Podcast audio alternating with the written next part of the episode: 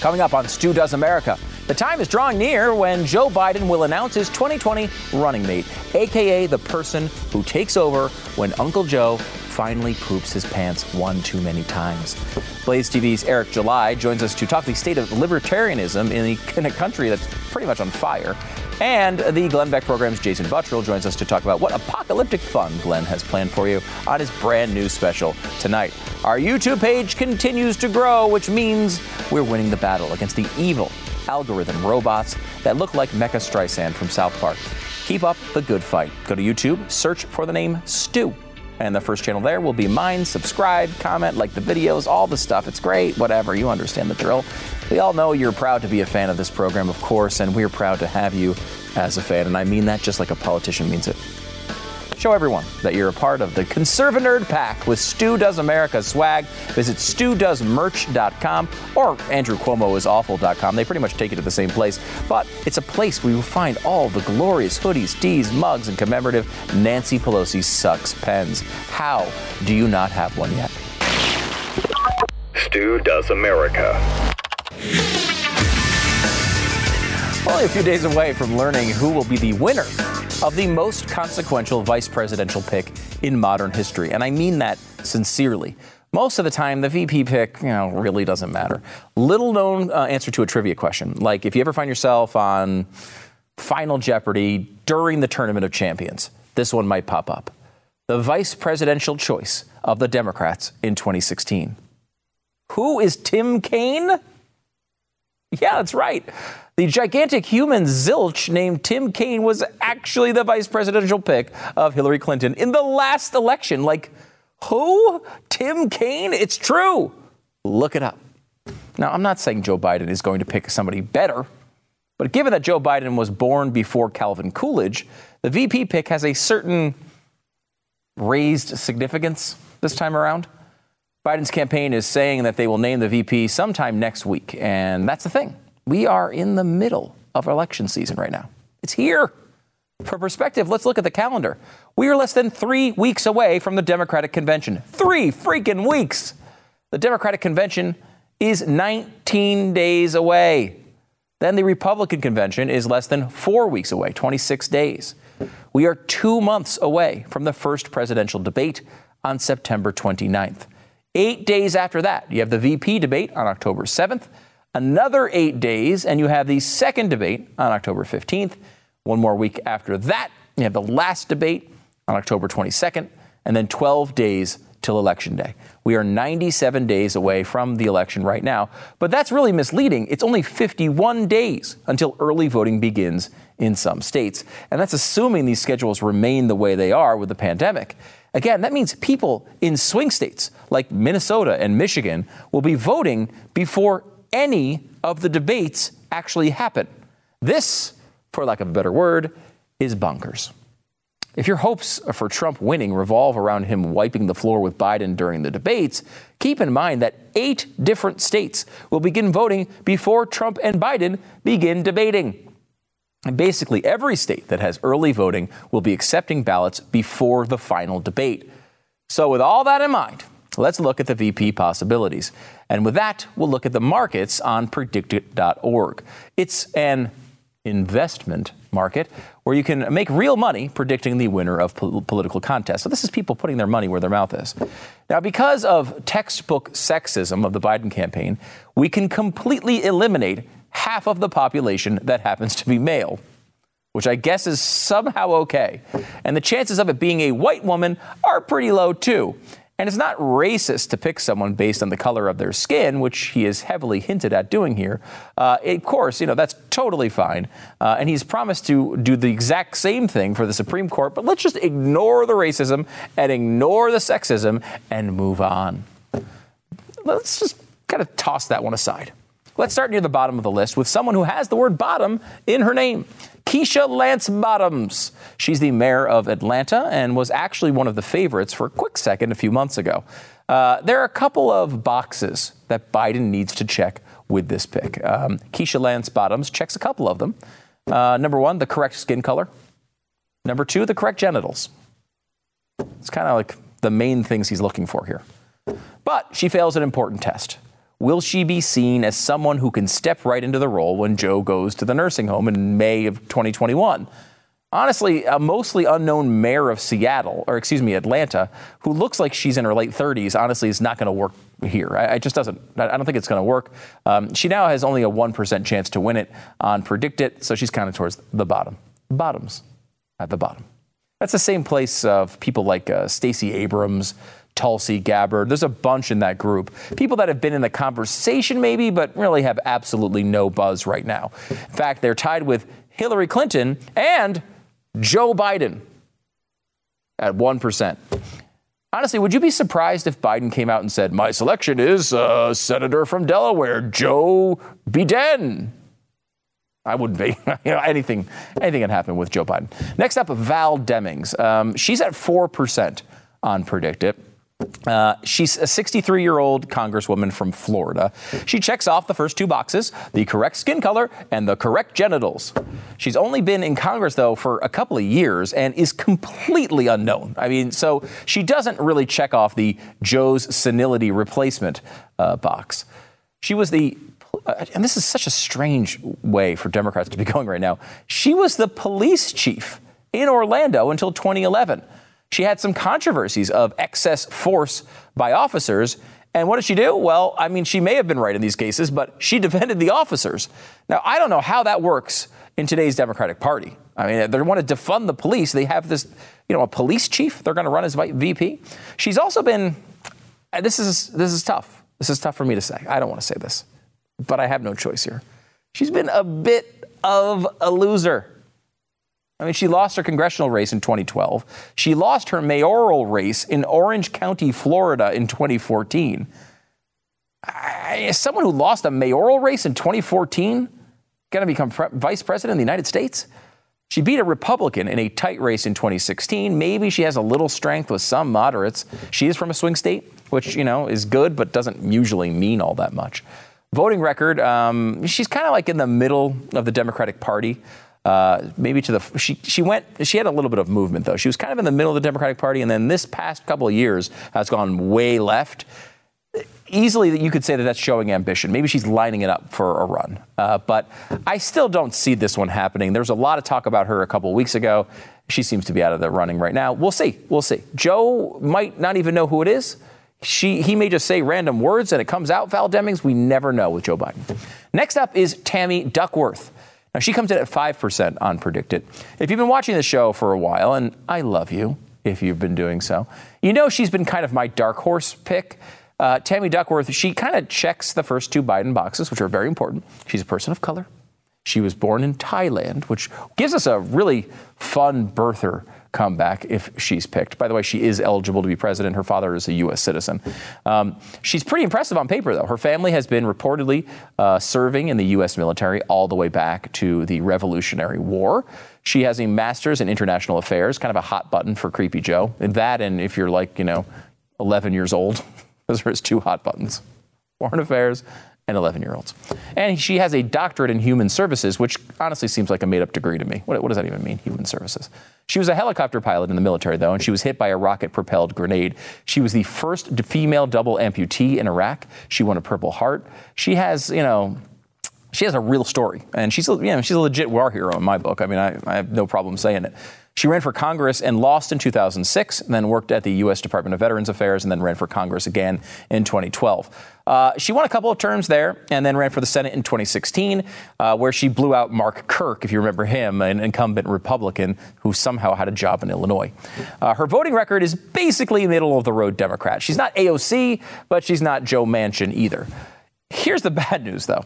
Uh, if you're if you're Tammy Duckworth, she was kind of given this test drive for the role a few weeks back and it did not go well. You know, she said uh, she was got in a fight with with Tucker Carlson, and she tweeted something like, "You got to walk a mile in my legs." It's like, all right, that's not. That seems like a pretty ugly way to be talking about this. She said she would listen to arguments about banning Washington statues. I mean, come on. But she was the first senator to give birth in office. I mean, well, actually at the hospital, not at the office. I, I, mean, I hope. I didn't see it actually happen, so I don't know for sure. Karen Bass is up next. She's at 7% on PredictIt. Uh, hmm, she's got some buzz. Uh, George Will wrote a column saying Biden should pick her. Uh, but I don't get it. I got to be honest with you. She's a total unknown. She's 66, so she doesn't bring the sort of generational change thing to the table. She's mega liberal. Um, she'll have tons for Republicans to go through, including nice words for one Fidel Castro. She has some progressive race credibility, I guess, uh, but mostly it seems like it's downside. A lot of downside and very little upside here. Uh, makes no sense to me, so she'll probably be the pick. I mean, it's Joe Biden. He's probably picking out of a hat. Elizabeth Warren is the next uh, one up. Uh, she currently stands at 6% on PredictIt. I mean, she hits the first two boxes, obviously, correct genitals. Congratulations, Elizabeth. And she's a person of color. She's a totally authentic Native American. But none of the rest of it makes any sense. I mean, she's way too progressive. She, you know, she's going to annoy lots of people in the middle, which this would be a very good pick, I think, for Donald Trump. Uh, she has tons of baggage. She's really bad on the campaign trail. Did anyone notice that she already blew this race once when she had the lead? Uh, she would probably outshine Biden frequently. I mean, she's more, much more of a darling of the left and the media than Joe Biden ever has been. The only thing she brings to the table is the impression she's ready to do the job, which she quite clearly is not. But the left thinks that she is. Okay, the top two. Number two, somehow is Susan Rice. Right now, she's at 24% on PredictIt. Seriously, I, I, the only thing anyone knows about her is like Benghazi and spying on the Trump administration, other various scandals she's been intertwined in over the years. She does have a lot of government experience and foreign affairs credentials, but when those credentials are involvement in scandal revolving around dead ambassador, I'm not exactly sure that's a positive. Biden reportedly loves her, though. Um, and my guess is if she does not get the vice presidential uh, role, she'll get something, she'll get a plum gig, you know, if he wins, as Secretary of State or something like that. Um, I, I could see that happening. She's got the main two boxes check skin color, genitals. She could also make the case that she's prepared to step in, I suppose. She's been in the White House a lot. She's been in government for a really long time. She has some level of experience, but no one, you know, she doesn't seem to have much of a personality. No one knows who she is, really. There's a lot to unearth from her history, and most of it is not pretty. Plus, most people don't know about it yet. This is one of those things that, like, if you're listening to conservative media, if you're listening to talk radio all the time, you might know Susan Rice. You might say, Susan Rice, are you crazy? But to everyone else, to most people, She's not even known. No one knows about this stuff. They'll learn about it if she's picked as vice president. And all these scandals she's been involved in uh, would come to outshine any positive that she would bring to the table. In a way, this is sort of the Tim Kaine pick, you know, that, that style. I select someone who seems kind of really boring and hope we're all locked in our houses for the pandemic on election day and nobody votes. Maybe Joe wins two to nothing. You know, like that's kind of the play here. She's never run for anything before. How would she perform? No one, no one really knows. Uh, it's it's a pretty risky pick. Sort of like um, I don't know if it's as risky, but it's sort of as risky as keeping an ambassador unprotected in Libya.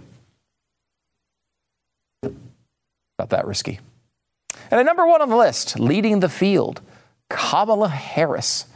You might remember her from her presidential run, in which she turned fawning media attention into absolutely nothing. She had the goods to kind of put herself in the lead for a time, which is not nothing. I mean, she does have some political talent, it seems. Of course, her only really great moment in the campaign came when she basically called Joe Biden a racist. So if she is the pick, you'll know Biden agreed with her. I guess. This is another kind of prosecutor or cop sort of person that doesn't seem to be Uh, I don't. I mean, why are they? Why are prosecutors and cops so heavily represented on this list for a party that wants to defund the police? I don't even understand it. It might be, and, and this would be smart. So I feel like it's probably not true, but it might be the Democrats' effort to say, look, we're not against law and order. I picked a prosecutor. What are you talking about? I mean, all the left is really crazy. They're mad at us for choosing this prosecutor. And maybe people in the middle will say, well, I really don't like what's going on in Portland, and I don't like what's going on in Seattle. But you know, I mean, I mean, I don't think that's Joe Biden. That is one of the key things they're trying to do in this campaign is convince you that Joe Biden isn't those other people. Joe Biden's not one of these guys who's crazy. He's not an Antifa guy. He's like a boring old fuddy-duddy. You know, that's who he is. They might see chaos in the street as their weak point, and then they're playing into it. You know what I mean? And, and Kamala has some political talent. She will probably outshine Joe frequently. This is a recurring theme in this list. And if things get bad, I will promise you this with uh, the utmost certainty Kamala Harris will be stabbing Joe Biden in the back all over the media. She is not a team player. This is the sort of pick, man, you do not want this. This is like, you know, uh, this is like picking a problem receiver on your football team and just messes up the chemistry. I don't know. I wouldn't go this direction if I were him. Uh, it's, it's risky. Part of the reason she's kind of seen as a favorite is a Politico article that went up to profile the potential choices. Uh, do we have that there? If you kind of see this, I, you know, it's, it's a little small for me to read here. Um, but the bottom line is it says, hey, Kamala Harris won.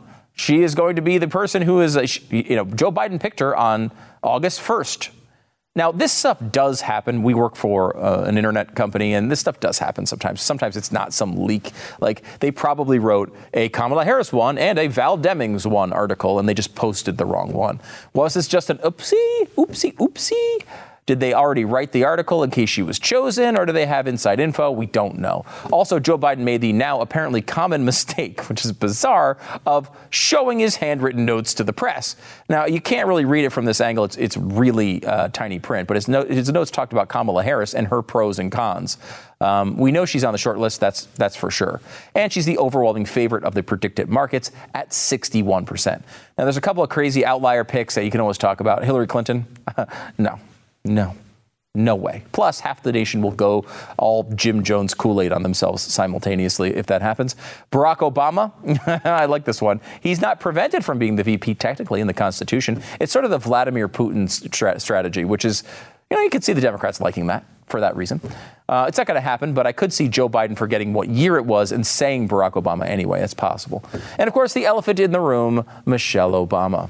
Look, it's kind of a long shot. I will say, and she'd probably only do it if she had a real strategy to get the top job. Sort of an Underwood family strategy, you know, minus Kevin Spacey and all of the molestation of teenage boys. The worst part of all of that is that the country burns to the ground in a disaster that would be even worse than season six of House of Cards. Who does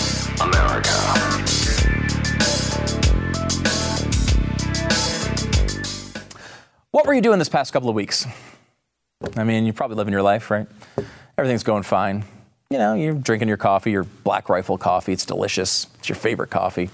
Yeah, what you didn't know that you were doing was donating 30,000 bags of coffee to our military. Yeah, if you're if you're in the Black Rifle Coffee Club, that was you. You did that. Thank you for doing that. Thank Black Rifle Coffee for doing that. They are just great guys. They're, you know they're they're they run a great company that's really successful because they make excellent coffee. But they also are just really good guys and do really great things like that. Um, you can wake up to America's Coffee by going to blackriflecoffee.com slash stu. I would recommend it. They've got this great uh, Black Rifle Coffee Club where you can kind of subscribe. This is what we have at the house. Uh, and they just send uh, replenishments all the time. Every month you get in the new batch, you never run out of it. You always have the coffee that you love. You can pick from all these different roasts and all the different flavors and all that. It's, it's great. BlackRifleCoffee.com slash stu. If you enter the discount code stu, you'll receive 20% off of your first order, including the Black Rifle Coffee Club. It's BlackRifleCoffee.com slash stu, BlackRifleCoffee.com slash stu. Joined now by uh, Eric July. He's a Blaze TV contributor and host of the podcast For Canon's Sake. Eric, thanks for coming on the program. Oh, thank you. Thank you for having me. Um, the the protests slash riots, because I, I, hate calling them protests because I don't remember a lot of protests where things are lit on fire it's all true. the time, no. um, are an interesting thing, I think, uh, coming from your perspective, because, you know, these aren't protests, right? These are violent acts. You see all the violence all over. I mean, you look at YouTube for 10 seconds and see tons of it.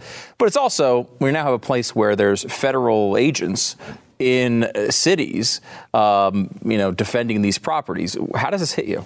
Well, what it does is, and this is why I, what I did, I call them like rival gangs. Um, mm-hmm. I know that rubs some people the wrong way because I call them rival gangs, kind of go at it when I talked about the federal government as and like the Marxists and so forth that are actually taking it to them and their property, whether you feel it's illegitimately claimed or what have you. It's the same expectation that I have if uh, some illegitimately, let's say, gang or so forth illegitimately claims some some land or ter- territory and they Yeah. fight for it. Like that's what I expect them to do, right? So, from my perspective, I think a lot of people uh, they don't like the fact that I won't jump to the defense of people that do stuff like that, that actual riot, that actually are violent, that you know pro- protest in a way Yeah. that it's not actually protesting, or more so, their form of protesting ends up in property destruction, mm-hmm. violence. We've already seen the videos. We know people getting stabbed, you know, the chastain, people getting shot. Like these are things that are happening, and I'm not one to pretend like that isn't the case. Mm-hmm. And when I look at that happening, and I look at the list of demands, for example, a lot of these groups are coming up with.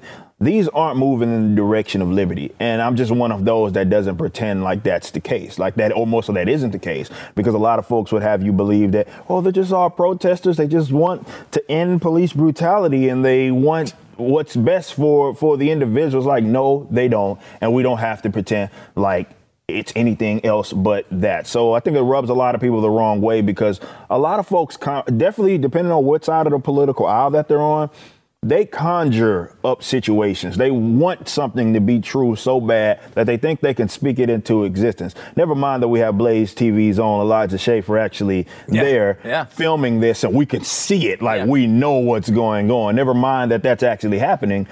It's also politicians that that are in the cities that'll ignore it. That'll say, "Oh, it's just a myth. None of that's going on." Yeah, uh, people get like this religious dedication to their narrative, right?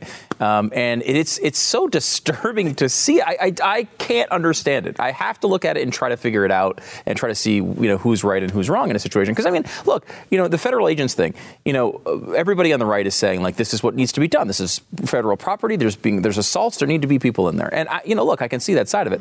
Um, on the other side, if Barack Obama was sending Mm-hmm. Oh, federal yeah. troops into these cities, there would be a much different take on right Twitter right now. Absolutely. That, Um, uh, that is not, I mean, we know that that's the case. And this is why I think that it's okay to not treat it like it's black and white. Yeah. You know, it's, it's, we know that there's an issue there.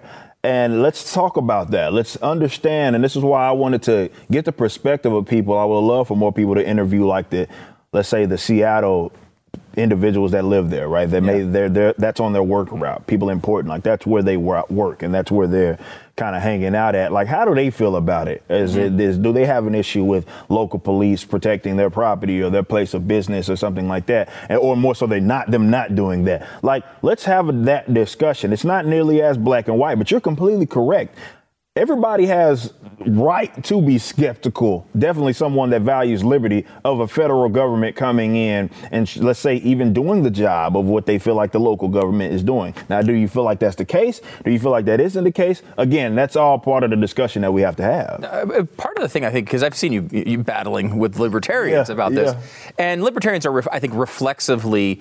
Because I, I, I consider myself mostly Yeah, a libertarian. you are, yeah, yeah. Um, uh, the probably the part that I have the most problem with at times is law enforcement. Yeah. Um, and and I, you know, I'm a pretty pro police guy generally speaking. Um, and it's like I, I see that I think a lot of the the reflexive reaction from libertarians is to automatically side with the people in the streets over law enforcement, which I understand. Part of the, the problem here, though, is I think the media keeps calling these people anarchists, Yeah. which is, you know, it's not exactly libertarianism, but, you know, they, there's some similarities there, Absolutely. obviously. Um, on the other side of that, these guys, you can't be a Marxist and an anarchist. I'm sorry, Right, those things are not the same no, thing. No, nah, not at all. Like there was like we need to treat it for, for what it is. I hate when people use that term, obviously, when they talk about anarchists. But for those that want to dive into philosophy, you know that there's a big time difference between the guys like myself Mm-hmm. who are anarcho-capitalists and the, let's say, the more anarcho-syndicalists and the anarcho-communists and, Mm-hmm. and those guys. We're like ideologically, philosophically Yes. different. The Yeah, Marxists, like we are different. Yeah. Mm-hmm. Like they, it's not the same as far as what we advocate. But that's the thing that I know. You're completely correct on that. A lot of libertarians jump to, okay, the, the government is always bad. And what they seem to forget is that there's a reason why we're we are anti-government. It's not we don't start there, right? We Right. value liberty. We value private property rights. The reason why we are in opposition to the government is because we look at them as always violating of those said rights, whether it be law enforcement or so forth. That doesn't mean that people that, let's say, aren't the government don't violate the principles that we uphold as well. And that's what it's it's so difficult to try to get those libertarians to see that. It's like this is why you can say that two parties can be wrong at the same at the same time. Just because there are a bunch of individuals, definitely in this case, let's say those those like mainstream progressive, like leftist types, who have no problem once they get control of the power, they'll put you up against the wall, right? So we need to acknowledge that if we are going to work to a more freer, more prosperous society, we have to uphold our actual principles. And our principles aren't just be anti government. That's not what it is. We don't start there. It's not everything kind of dies from that. And people that aren't libertarians, they think that as well. It's not that we're just anti government just for the sake of being anti government. We have principles that led us to being more so anti government in a lot of cases. So we need to understand that because a lot of times, like what we have now, a lot of folks are just in opposition to the current state. They're not necessarily in opposition to um, even the government per se. Like right. they're not. They they would much rather, and we've seen that with the lockdowns and stuff. They have no problem using the state to do what it is that they want to do. Hmm. It's not about liberty or the individual that they that they value. So this is why their demands don't team don't tend to make sense. And even when you have guys like the Justin Amash's or the Rand Pauls of the world who come up with a solution. They say we all right. Let's in qualified immunity or in, uh, in these no knock raids, and they reject it. They're like, no, we don't want that because it's not about valuing actual liberty. That's not what they care about. And we be fools not to acknowledge that those types are existing. And just because they're protesting does not mean that they're right. Yeah, that's really interesting because I, you know, I keep coming back to looking at this as every debate gets stuck in the same sort of annoying rut yeah. where it's like, okay, it's federal. Are you on the federal agents side or are you on the protester side who are throwing things at the federal agents? And it's like, well, let me step back for a second. Capitalism, you know, I'm a huge believer yeah, and, and, and libertarians are too. Um, looking at that and saying like part of capitalism that's important and the reason why it works is because people have personal property rights. Yep. And forget about the people who are throwing the rocks or the or the federal agents for a second. Think about the business owners in these areas yes. who have to close all their businesses down, who get their windows shattered, who get their buildings burnt to the ground every other week. Like that is not civilization. It's something all. else. And not I don't see how you can defend that state. Yeah, like that's where we're at with it. And we've seen this definitely a lot of unfortunately with the post George Floyd thing, people's businesses being burned to the ground. We don't have to turn a blind eye to that. That's not pro capitalism. That's not pro liberty. That's actually the opposite yeah. of it. Like we know that private property rights is what we hold dear. That's where everything extends from, starting with obviously self ownership and the fact that you own yourself. So we can't we don't have to accept that their narrative and we don't have to play their game. Like you're right. Like we look at the fact that a lot of times probably every time they when they go to the rioting and stuff they end up destroying businesses and their property that had absolutely nothing to do with this situation. They aren't the police. It's not like they're just taking it strictly to the aggressors here. That's not what's happening. They're taking it to people that had nothing to do with it. And we it, we do us a lot of justice, even just for the sake of the conversation, to get the conversation back on the rails. If we acknowledge that that's what's happening, and when you know that that's the actions that they're sort of that's what they're doing, mm-hmm. you you see that they're doing that. Every other city why pretend like that isn't the case? Why pretend like they're pro capitalism? Why pretend like, oh, well, just because they have the right to protest, we should defend them? I don't have to defend them when I know good and well that they are advocating policies and principles that are diametrically opposed to what it is that we believe in as libertarians. Yeah, it, it doesn't make any sense. Let me switch gears for a couple minutes here before we before we uh, run out of time here. Um, uh, we've been in this sort of loop of cancel culture right now, right? Where everybody gets canceled for everything they say. I hate this crap. I think it's always dumb. Mm-hmm. Always dumb. That's my only stance on cancel culture. It's always stupid. Um, but when you see uh, particular groups, uh, whether it's Native Americans, uh, in the case of the Redskins, uh, African, I mean, I hate the Redskins, and I think you can agree. Yes. We can come together. yeah, yeah, we can agree there. Um, uh, you know, whether it's African Americans with Aunt Jemima, cream of wheat, Uncle Ben's you know, here, Aunt Jemima, I keep using this as an example because here's a product that is most popular among African Americans, yeah. right? I have it in my uh, pantry as well, but as far as like, you know, actual statistics go, African Americans buy it more than anybody else. They're clearly not offended by this product, right? Why would they be buying it? And there's this there's this effort that goes on in you know elite media on the left that that takes the position that us you know, uh, white elite, elitist journalists have to explain to African Americans that they should be offended by this. To me, this is incredibly offensive. Yes. Am I right on that? No, you're completely correct on that. It's they go out of their way to be offended on people's behalf. Yeah. Uh, that's unfortunately what they do a lot of where they nobody I don't remember any black person crying about Aunt Jemima. We like you said, we all had it in our pantry. Me and the lady had it the other day. Pancakes, Aunt Jemima's Yeah. face on there, and there's nothing wrong with that. My grandmother, who grew up in these more oppressive eras, she always had it in, in her cabinets. So we're not offended by it. Why are you offended? Yes, Why are you yes. offended on on our behalf? But that's a lot lot of what happens, and I think what's going to end up happening if it this continues is that there's only going to be white mascots that exist. Uh, How is that an improvement? Right, Vikings fighting Irish, uh, Cowboys. Like it'll only be the white, white like mascots that are allowed to exist, that are allowed to exist. Yeah. Because for whatever reason, that's a better scenario where all of the mascots are white instead of uh, the other ones existing. And these, again, these are more so white leftists being offended on the marginalized group's behalf. Yeah, you know, I mean, it's, it's fascinating to watch this happen because I really felt uh, fairly recently that this was the type of thing that America would unite against leftism on. Yeah. This is nuts, right? Like the fact that someone said something 30 years ago, you pull it out and you say, oh, they got to get fired. Now we're at the point where people who voice cartoon characters, they can't voice mixed race cartoon characters if they're white because they're not mixed race or black. That's just crazy. And uh, it seems like the opposite is happening, that people are, are gravitating to that worldview, the world, worldview of white fragility and all of this Yeah. nonsense.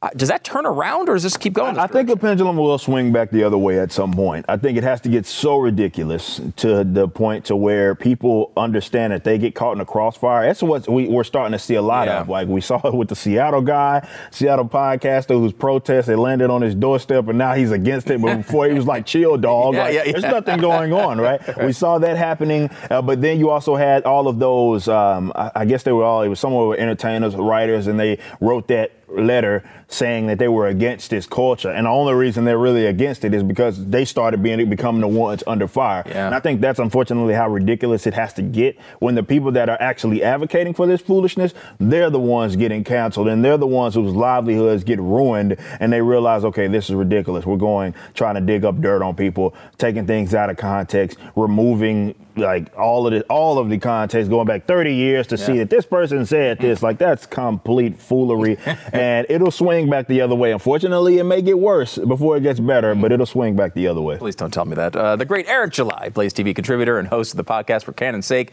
Catch Eric here on the news and why it matters and all over Blaze TV. Just be sure not to miss anything. And with your, uh, unless you have a Blaze TV subscription, it's going to happen. You got to head to blazetv.com slash Stu. Use the promo code Stu because that's how they know you like this stupid show and you'll save 10 bucks. Eric, thanks for coming on the program. Thank you man appreciate it Back in a second.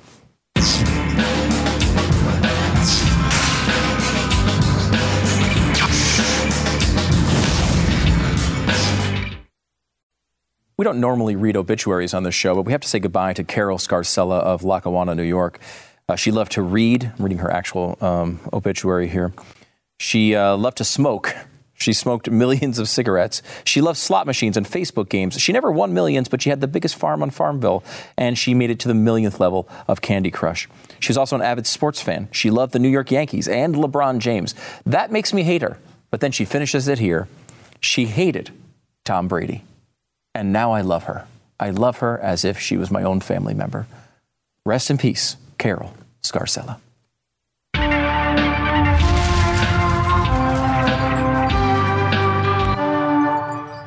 As we all settle into this new normal version of summer, uh, Bespoke Post is here with customized box of awesome. Yes, they've got collections for guys guaranteed to upgrade your life.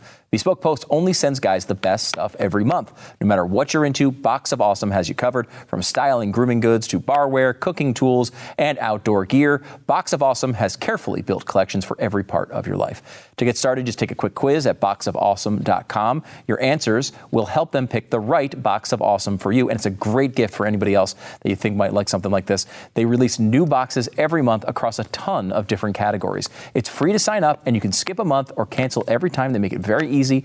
Each box costs only 45 bucks, but has over 70 bucks of stuff inside, and it's usually even a lot more than that. Get 20% off your first monthly box when you sign up at boxofawesome.com and enter the code STU at checkout. Use the code STU because that's how they know you like this stupid show. Boxofawesome.com, code STU for 20% off your first box. Joined now by Jason Buttrill. He's the head writer and researcher of the Glenn Beck program right here on Blaze TV. Be sure to tune into Glenn's show immediately after this one at 9 p.m. Eastern. Tonight's special is Deadly Lies How Media Attacks on Trump Put Our Kids in Danger. Uh, Jason, uh, you know, it's interesting to kind of watch this stuff and sit back and watch the craziness. I, I started the show today with a VP preview.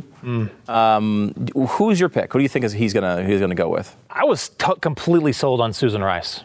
I, I just, I just Really? knew it. Yeah, I, I was completely sold. I, granted, she's never ran for anything, but neither did the current president. No, that's true. So uh, When you say you're sold, you're not saying you think she'd be a good vice president. You're just saying that's who you think Biden would pick. That's who I thought. Yeah, and I, I think that, and to put on some tinfoil hats, I, I do believe that there was some parts of that administration that they want to keep together.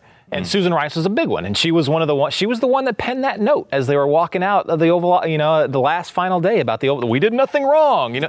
I think they want to keep that team together for many different reasons. Could be some favors owed potentially. Could be some favors owed. Um, I, I think that uh, she doesn't. The thing she brings to the table is foreign policy stuff, which which Biden is, is perceived as already being strong on that. Right, which I don't understand at all, but yes, that is how he's perceived. But it, it's interesting. Like uh, they're clearly they've clearly got a demographic when looking for the vice president. So embarrassing. I know it's so embarrassing. It, it's not like let's pick the best vice president candidate we can find out there, you know, that we think can do the job. It's do you fit into this demographic? yeah, it used to be right. Like you know, did, was Geraldine Ferraro the best candidate that they had? No, but they made it. They at least said the best. They we looked all around, and it was Geraldine Ferraro, Ferraro, and she just happened to be a woman, right? Hillary Clinton just happened to be a woman. She's the best. Here, it's like no, it's, we're not even going to look at men. Like Yeah. we're actually going to eliminate one of the genders and say no men uh, are even going to be considered for this role, and likely no white women are going to be uh, considered for this role. That's an amazing admission. Right. I, I don't. So, in, in, I don't even know if she would be the best candidate. I just think that she's. the- I think that Joe Biden is very, very comfortable with her. Yes. And uh, Likes her a lot from all reporting. and you got to think about in this election, the vice president has got to be somebody that I could totally see the DNC pressuring Biden's campaign.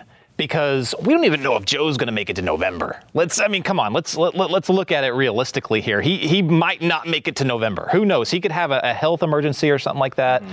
and just be, be not qualified to do the job. Not to mention two years from now when he's right in the middle of it. So whoever the vice president, you would think that they'd be thinking, okay, this is someone that the DNC thinks could take the job and do us proud, Right. basically. Yeah. So both of them could be president. Rice, I mean, again, what is she? She's only known as a, a, a player in scandals. Yeah. It's the only reason anyone knows who she is. Um, and it's a, it's an odd, it's to me a, a strange choice, though. Again, like look at the Democrats. Here they are. They've got the potential advantage of running against a guy who's 72 years old.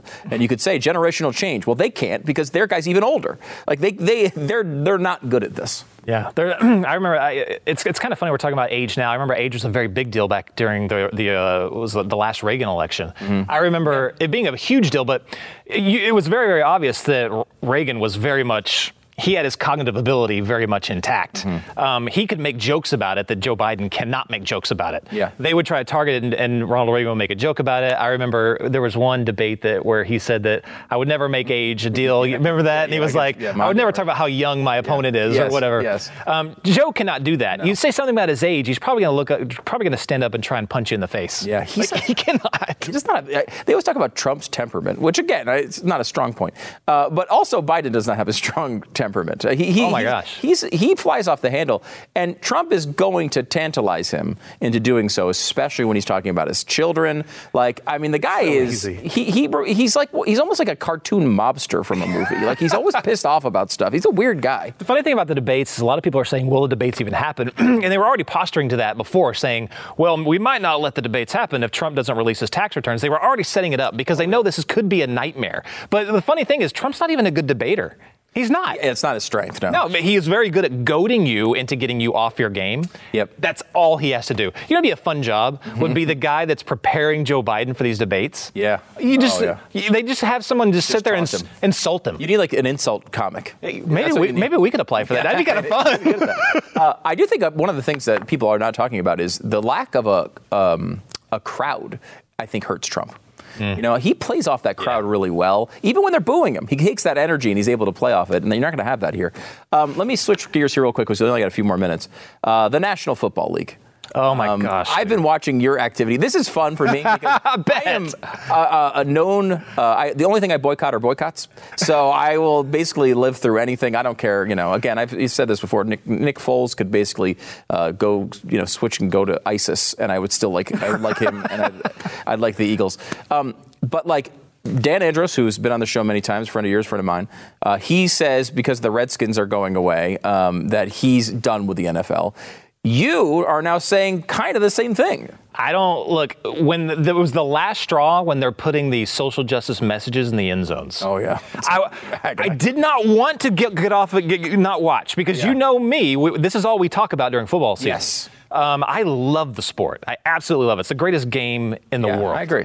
But um, I, I can't. Th- this year, I am full on boycotting I. I don't believe it. You'll have to keep. I know you'll have I to. don't keep believe me- it, frankly. You'll have to keep me honest on this. I, I don't know. I mean, uh, here's what I, here's my solution.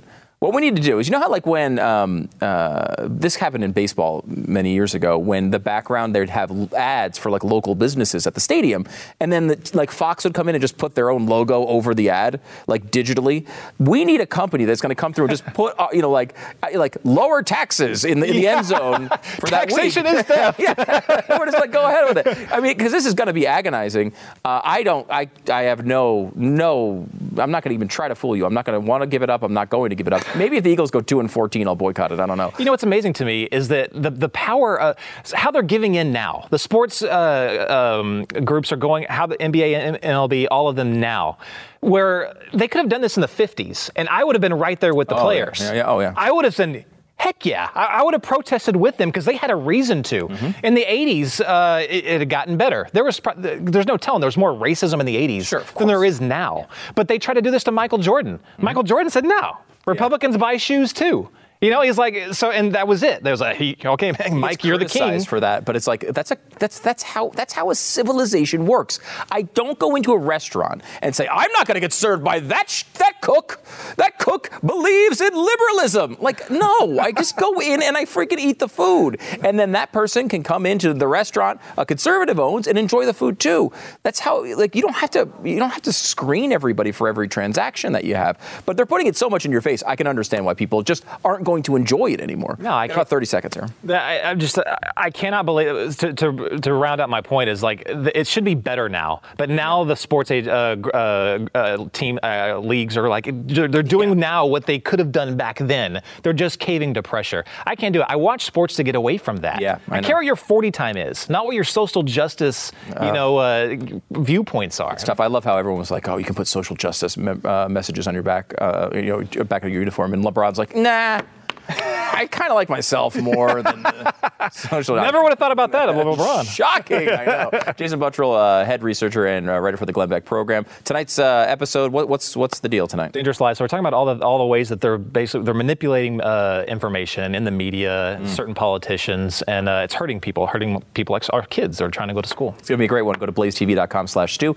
Use the promo code Stu because that's how they know you like this stupid show. Uh, back in just a second.